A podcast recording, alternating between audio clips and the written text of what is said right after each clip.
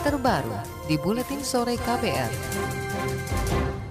Saudara kalangan anggota DPR mendesak pemerintah bertanggung jawab menutup kerugian atau defisit keuangan Badan Penyelenggara Jaminan Sosial BPJS Kesehatan. Desakan itu muncul dalam rapat gabungan antara DPR dan BPJS Kesehatan hari ini. Rapat membahas sikap pemerintah menaikkan iuran peserta BPJS Kesehatan kelas 3. Komisi Kesehatan DPR menyebut pemerintah tidak perlu banyak menyiapkan anggaran untuk menutupi defisit BPJS Kesehatan. Anggota Komisi Kesehatan DPR Ripka Ciptaning menyebut hibah anggaran yang disiapkan di APBN dan tertuang dalam Undang-Undang BPJS mencapai sebesar 26 triliun rupiah. Jumlah itu seharusnya dapat menutup defisit BPJS Kesehatan sebesar 15,5 triliun rupiah. Yang penting habis ini Menteri Keuangan pasti bisa cara Bagaimana cari? Saya ingat waktu membahas undang-undang BPJS, itu 2014 memang BPJS itu hibah pemerintah 26 triliun. Itu emang untuk dihibahkan. Kalau sekarang masih rugi 16 triliun masih kecil. Hibah, nah itu jaminan, bukan bantuan, jaminan sosial, tanggung jawab negara. Anggota Komisi Kesehatan DPR Ripka Ciptaning menambahkan pemerintah seharusnya tidak boleh mencari momen meraup keuntungan dengan menjadikan masyarakat sebagai objek bisnis bagi negara. Berbeda dengan DPR, Direktur Utama BPJS Kesehatan Fahmi Idris mengatakan kenaikan iuran BPJS tetap diperlukan. Fahmi Idris beralasan ini sesuai dengan Undang-Undang BPJS Kesehatan yang menyebut kenaikan iuran dilakukan setiap dua tahun sekali. Menurut Fami Idris, kenaikan iuran bisa mengurangi defisit BPJS Kesehatan yang terus terjadi setiap tahun. Terjadi defisit dalam program ini, yang kemudian menyimpulkan bahwa memang dari awal iuran yang diberlakukan program ini masih underpriced. Untuk itulah kemudian diputuskan penyesuaian iuran tadi dalam kerangka satu, semangat gotong royong, saling berkontribusi antar segmen dengan iuran sesuai hitungan. Dua, menjaga sustainabilitas program. Yang ketiga, semakin meningkatkan kualitas layanan masyarakat. Direktur Utama BPJS Kesehatan Fahmi Idris mengatakan kenaikan iuran juga untuk menjamin keberlangsungan Kartu Indonesia Sehat atau KIS agar bisa terus membantu masyarakat tidak mampu untuk berobat. Akibat defisit keuangan, BPJS Kesehatan memerlukan suntikan dari pemerintah. Tahun lalu, pemerintah harus menyuntik BPJS Kesehatan sebesar 13,5 triliun rupiah. Sejak 1 Januari lalu, pemerintah menaikkan iuran BPJS Kesehatan. Kenaikan tersebut berlaku untuk penerima bantuan iuran PBI, peserta bukan penerima upah PB, PU atau peserta mandiri untuk kelas 3, kelas 2, dan kelas 1. Padahal sebelumnya pemerintah hanya merencanakan kenaikan iuran bagi peserta kelas 1 dan 2. Pemerintah mengklaim akan menggelar rapat koordinasi tingkat menteri dan lembaga untuk mencari solusi kenaikan iuran peserta kelas 3 BPJS Kesehatan. Menteri Koordinator Pembangunan Manusia dan Kebudayaan Muhajir Effendi mengatakan pemerintah masih akan menyelesaikan data kepesertaan sebelum memutuskan untuk memasukkan pengguna BPJS Kesehatan kelas 3 ke dalam penerima bantuan iuran atau PBI. Cleansing data itu akan kita segera kita selesaikan secepatnya. Kalau memang nanti untuk solusinya adalah memasukkan peserta eh, apa kelas 3 masuk ke dalam BPPI itu akan segera kita lakukan kalau memang itu menjadi keputusan bersama Menteri Koordinator Pembangunan Manusia Muhajir Effendi mengakui kesalahan data menjadi salah satu faktor penyumbang adanya kesalahan penerima bantuan iuran atau PBI. Muhajir menambahkan jika nantinya pendapatan pemerintah berkurang akibat memasukkan kelas 3 ke dalam PBI, maka pemerintah akan menaikkan target pendapatan BPJS dari semula minimum 60 persen menjadi 70 persen. Sementara itu, Lembaga Pusat Analisa Keuangan atau Center for Budget Analysis menilai kenaikan iuran BPJS Kesehatan, utamanya kelas 3 yang dibebankan kepada peserta sebagai langkah tidak tepat. Direktur Center for Budget Analysis, Ucok Kadafi menyebut pemerintah semestinya bisa menalangi iuran kelas 3 dengan APBN karena hal tersebut realistis. Menurutnya DPR harus terus menekan BPJS dan melobi pemerintah agar iuran BPJS terutama kelas 3 tidak dinaikkan. Ya seharusnya dari APBN baik. Seharusnya memang selama ini memang defisitnya ditanggung oleh APBN gitu ya kayak gitu. Tapi apa opsi ini atau solusi yang ditaruh DPR ini itu diabaikan oleh pihak pemerintah. Makanya DPR itu harus kuat tenaga menekan terus-terus menerus pihak BPJS supaya ini uh, opsi ini bisa diambil itu bagus tuh memang harus kayak gitu harus dari APBN soal untuk membiayai uh, defisit tersebut kayak gitu. Direktur Center for Budget Analysis Uco Kadafi menambahkan solusi talangan lewat APBN dan tidak menaikkan iuran kas 3 merupakan langkah yang harus ditempuh pemerintah. Dia juga menyayangkan pemerintah yang merugikan peserta mandiri kelas 3 berpenghasilan rendah dengan menaikkan iuran BPJS Kesehatan. Selama ini kata Uco, defisit keuangan di BPJS Kesehatan terjadi akibat salah kelola dari jajaran direksi BPJS. Dia juga mendesak DPR fokus pada pengawasan pengelolaan anggaran di BPJS Kesehatan yang selama ini tidak transparan. Selanjutnya kita simak informasi olahraga. KPR Sport. Atletico Madrid akan menjamu Liverpool pada leg pertama babak 16 besar Liga Champions di Stadion Wanda Metropolitano Selasa malam waktu Spanyol. Sebagai tuan rumah, Atletico akan memberikan perlawanan sepadan pada sang juara bertahan Liverpool. Laga ini penting bagi Atletico sebagai modal untuk ganti bertandang ke markas Liverpool Anfield yang juga terkenal angker. Di atas kertas, Liverpool lebih diunggulkan saat bertandang ke markas Atletico Madrid. KPR Sport. Tim Putri Indonesia lolos ke putaran final Piala Uber 2020 yang akan dilangsungkan di Aarhus, Denmark Mei mendatang. Tim Putri Indonesia lolos berdasarkan kategori peringkat dunia bersama Taiwan dan India. Satu tempat dipastikan Jepang sebagai juara bertahan, satu lagi diamankan Denmark sebagai tuan rumah. Empat tim terbaik di kejuaraan bergu Asia 2020 juga akan lolos. Cina juga lolos ke putaran final Piala Uber 2020 meskipun tak ikut kejuaraan bergu Asia. You're listening to KBR Pride, podcast for curious mind. Enjoy!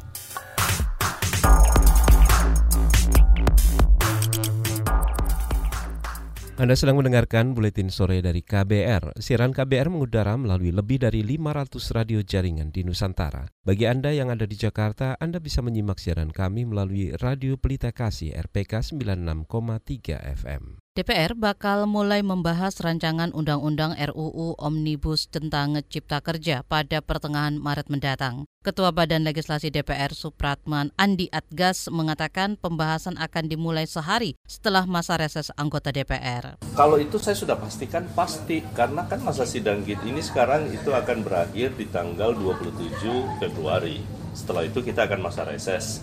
Kemudian reses itu akan sampai dengan 22 Maret kalau tidak salah. Jadi 23 baru kita kerja. Ketua Badan Legislasi DPR Supratman Andi Agats berjanji akan melibatkan kelompok masyarakat dalam pembahasan Omnibus Law Cipta Kerja. Andi berharap pelibatan masyarakat nanti bisa menghindari gejolak penolakan seperti yang terjadi sebelumnya pada RKUHP dan sejumlah RUU bermasalah lain. Pertengahan pekan lalu pemerintah telah menyerahkan draft RUU Cipta Kerja. Presiden Jokowi menargetkan pembahasan Omnibus Law Cipta Kerja itu selesai dalam 100 hari kerja sejak draft diserahkan ke DPR. Menteri Koordinator Politik Hukum dan Keamanan Mahfud MD menyebut ada kesalahan ketik atau penulisan dalam draft rancangan Undang-Undang Omnibus Cipta Kerja. Kesalahan terjadi di pasal 170 terkait kewenangan pemerintah pusat mengubah undang-undang melalui peraturan pemerintah. Mahfud MD menegaskan dalam teori hukum undang-undang tidak dapat diubah dengan peraturan pemerintah. Salah ketik sebenarnya, artinya harus dianu keliru dan tadi udah apa disepakati kalau kembali ke dasar teori ilmu perundang-undangan bahwa yang bisa mengubah undang-undang itu hanya undang-undang. Kalau PP itu hanya bisa mengatur lebih lanjut. Itu prinsipnya. Menko Polhukam Mahfud MD menambahkan kekeliruan penulisan itu masih bisa diperbaiki di DPR karena Omnibus Law masih dalam bentuk draft rancangan undang-undang. Sementara Wakil Ketua Fraksi Partai Demokrat di DPR Didik Mukrianto menyebut alasan salah ketik sebagaimana disampaikan pemerintah sulit diterima akal karena substansi tiga ayat pada pasal 170 di dalam draft RUU Cipta Kerja itu bersifat utuh, sempurna, dan saling menguatkan. Komisi Pemilihan Umum KPU meminta pemerintah segera melantik anggota KPU baru menggantikan Wahyu Setiawan. Wahyu Setiawan telah diberhentikan karena tersandung kasus suap. Anggota KPU Evi Novi Ginting Manik mengatakan pelantikan komisioner baru mendesak karena kerja KPU semakin banyak menjelang pemilihan kepala daerah serentak 2020. Kami lengkap bertuju kan kerja kita lebih optimal ya karena semua divisi sudah terisi. Sekarang ini kan divisinya Pak Wahyu terpaksa diambil alih oleh wakil divisi. Nah, sementara wakil divisi kan tentu dia juga mengampu uh, divisi yang lain. Kita berharap ya tentu uh, presiden bisa segera melakukan pelantikan terhadap pengganti uh, anggota KPU. Itu tadi Komisioner KPU Evi Novida Ginting Manik. Sebelumnya, DPR menyempakati Idewa KD Wiarsaraka Sandi menjadi pengganti Wahyu Setiawan. Penggantian anggota KPU ini berdasarkan Undang-Undang tentang Pemilu. Hanya saja hingga saat ini pelantikan Raka Sandi belum juga dilakukan oleh pemerintah. Beralih ke informasi lain, Saudara Kementerian Luar Negeri Indonesia memastikan tiga warga Indonesia positif terinfeksi virus corona COVID-19. Tiga WNI ini merupakan kru kapal pesiar Jepang Diamond Princess. Saat ini kondisinya dinyatakan stabil dan dua pasien telah dibawa ke rumah sakit. Ada 70-an orang WNI lain di kapal tersebut. Kapal pesiar milik Jepang itu saat ini berada di perairan Yokohama, Jepang. Hingga hari ini ada lebih dari 450 orang di kapal pesiar itu dinyatakan positif mengidap virus corona COVID-19.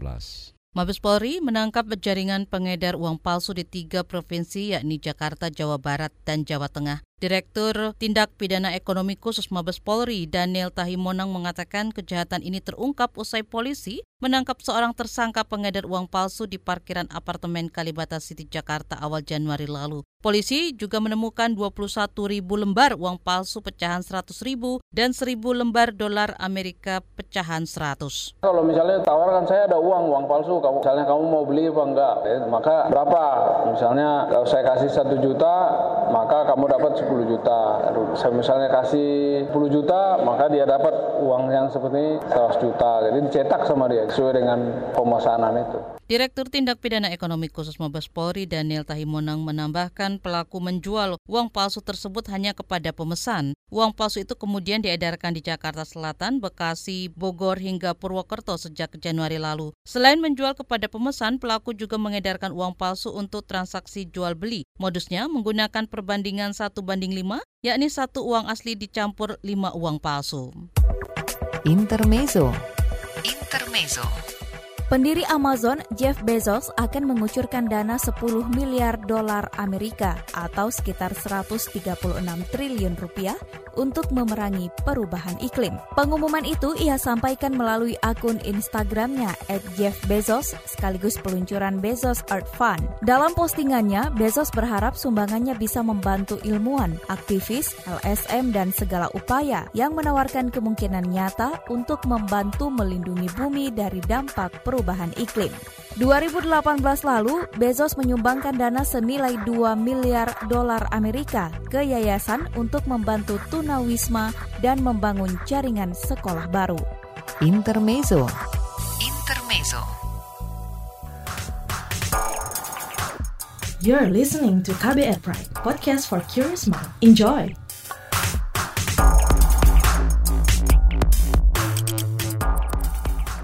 Terima kasih Anda masih mendengarkan Buletin Sore dan kita masuk segmen Saga KBR. Banyuwangi adalah primadona baru pariwisata di Indonesia. Di balik gemerlap industri pariwisata ujung timur Pulau Jawa ini, ada masyarakat adat Osing yang masih bertahan di tengah modernitas. Jurnalis KBR Rosi Dewi berkunjung ke Desa Kemiren, Kecamatan Gelagah, tempat masyarakat adat Using bermukim.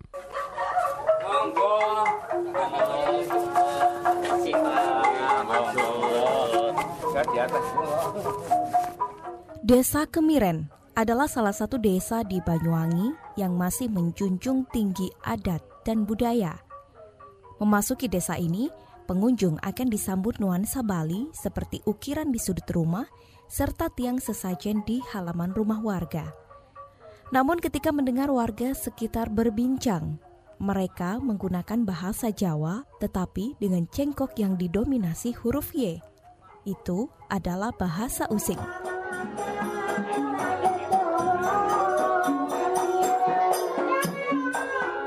Percampuran Jawa dan Bali semakin terasa ketika kita mendengar gamelan using. Tabuhan gendang dan gong mirip musik asal Jawa, sedangkan logam berbentuk segitiga didentingkan sedemikian rupa menyerupai ceng-ceng Bali. Kedekatan masyarakat adat Using dengan alam membuat mereka kerap menggelar berbagai ritual sebagai bentuk rasa syukur. Salah satunya selamatan Prabu Wekasan sebagai bentuk hormat, syukur, dan doa pada air. Tetua adat Using, Adi Purwadi. Oh, karena masyarakat Using identik dengan ritual ya. Di sini ada selamatan air di saat bulan Sapar di hari Rabu terakhir ya bulan Sapar itu ada namanya selamatan Rabu Wekasan. Nah, itu menyelamati air uh, agar supaya air itu tetap terjaga. Alam itu sudah memandu kita untuk hidup bersama, membangun kebersamaan. Itu nilai-nilai yang tidak boleh kita hilangkan. Sayangnya perkembangan pariwisata di Banyuwangi membuat Adi Purwadi atau Kang Pur khawatir. Festival yang disandingkan dengan industri wisata rentan menjadikan budaya sebagai komoditas dan tontonan. Sementara nilai dan makna budaya tersebut justru dilupakan. Itulah yang ia jaga dari masyarakat adat Using. Ia tak ingin pakem dan nilai adat Using hilang tergila zaman.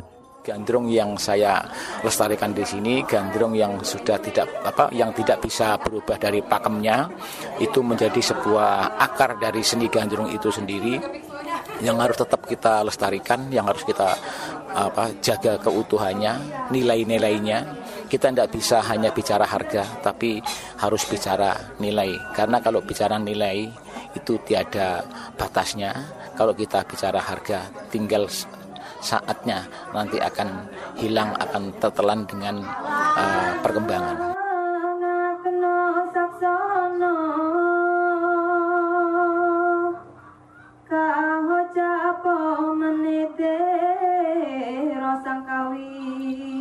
Salah satu upaya menjaga nilai-nilai tradisi adalah dengan menyiapkan generasi mumpuni. Ayu Pratiwi adalah salah satu pemuda using yang tengah mendalami ilmu mocoan atau aktivitas membaca lontar khas masyarakat using. Menikmati uh, mocoan itu, jadi aku kadang kadang kalau baca itu kadang aku sama baca artinya gitu. Sekarang aku juga tanya ke Pak Pur, Pak Pur ini maksudnya apa sih gitu? Pengertian globalnya apa sih bahwa ini uh, dari situ aku juga oh aku menjaga tradisiku sendiri. Tradisi yang uh, di kalangan pemuda aku sempat kena ejekan. Mocoan kan identik cowok. Tua waktu aku baca aku cewek. Dan umurku masih muda gitulah ya.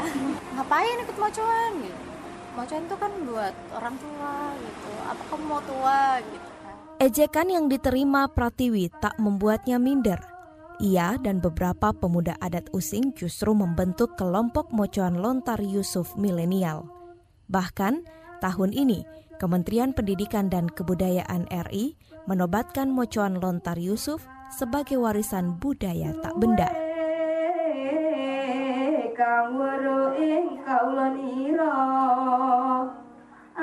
Wiwin Indiarti, pengajar Fakultas Bahasa dan Seni Universitas PGRI Banyuwangi, memiliki ketertarikan dengan kajian Banyuwangi sebagai tempat kelahirannya. Kalau kita lihat dari sejarahnya, maka Banyuwangi itu wilayah perlintasan.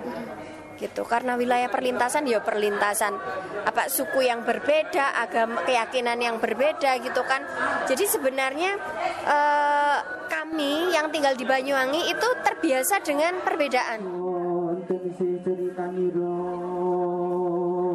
Demikian saga yang disusun jurnalis KBR Rosi Dewi. Saya Friska Kalia. Terima kasih sudah mendengarkan. You're listening to KBR Pride, podcast for curious mind. Enjoy!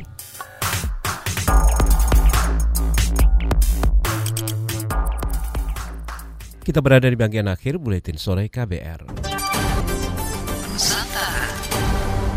Kita menuju ke Jawa Barat, saudara pemerintah kota Bogor menjanjikan persetujuan masyarakat terkait pembangunan gereja GKI Yasmin yang akan selesai pada Maret 2020 mendatang. Hal ini disampaikan oleh juru bicara GKI Yasmin Jayadi Damanik. Jayadi menyebut perjanjian itu tertuang dalam laporan tertulis hasil rapat pembahasan penyelesaian pembangunan tempat ibadah pada akhir Desember tahun lalu. Menurut Jayadi, pendekatan akan dilakukan oleh pemerintah Kota Bogor dan tim 7 GKI akan melakukan pendekatan ke masyarakat yang belum menyetujui berdirinya gereja di area Taman Yasmin Kota Bogor. Kalau kita cermati dokumen 31 Desember 2019, janjinya itu kan tiga bulan itu selesai 60-90. Internal GKI kalau menyiapkan nama 90 jemaah yang penggunanya anytime oke. Okay. Tapi kan tidak mungkin juga kita sodor-sodorkan kalau kemudian yang 60 itu juga juga tidak ada kesungguhan dari pemerintah Kota Bogor. Juru bicara GKI Yasmin Jayadi Damanik mengklaim positif dan berbaik sangka dengan janji Wali Kota Bogor. Jayadi meminta itu disesuaikan dengan kesepakatan pada 31 Desember 2019.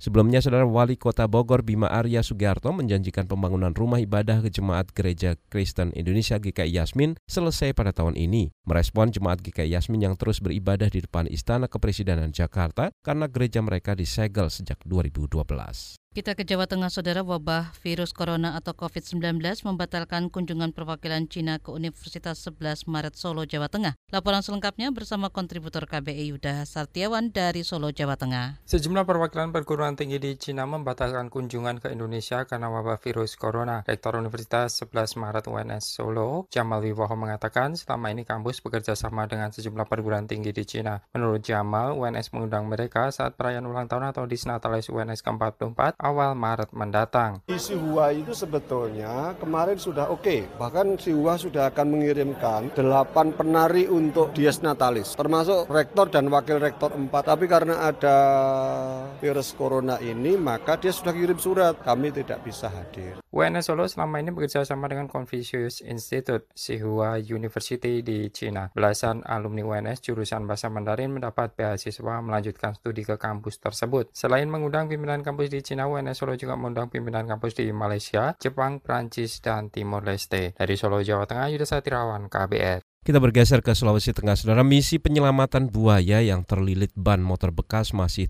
berlanjut dan kali ini tim gabungan dari Balai Konservasi Sumber Daya Alam BKSDA Sulawesi Tengah tidak lagi dibantu pakar reptil Australia Matthew Nicholas Wright. Kepala Satgas Penanganan Satwa Liar BKSDA Sulawesi Tengah, Haruna mengatakan tim BKSDA tetap akan menangkap buaya tersebut jika ada peluang. Dan sambil melihat peluang, walaupun teman-teman kayak Matt sudah pulang, ya teman-teman saya kan sudah terbiasa juga menghandling buaya. Ini mudah-mudahan tanpa met BKSD bisa. Kepala Satgas Penanganan Satwa Liar BKSDA Sulawesi Tengah Haruna mengatakan hampir dua pekan lamanya buaya itu terlilit ban dan masih terus dikejar untuk diselamatkan. BKSDA Sulawesi Tengah akan melakukan penyelamatan hingga lilitan ban bekas lepas dari leher buaya. Ya sudah informasi tadi menutup jumpa kita di Buletin Sore hari ini dan simak podcast dari Buletin Sore ini di kbrprime.id. Akhirnya saya Fitri Anggreni dan saya Agus Lukman kami undur diri. Salam. Salam.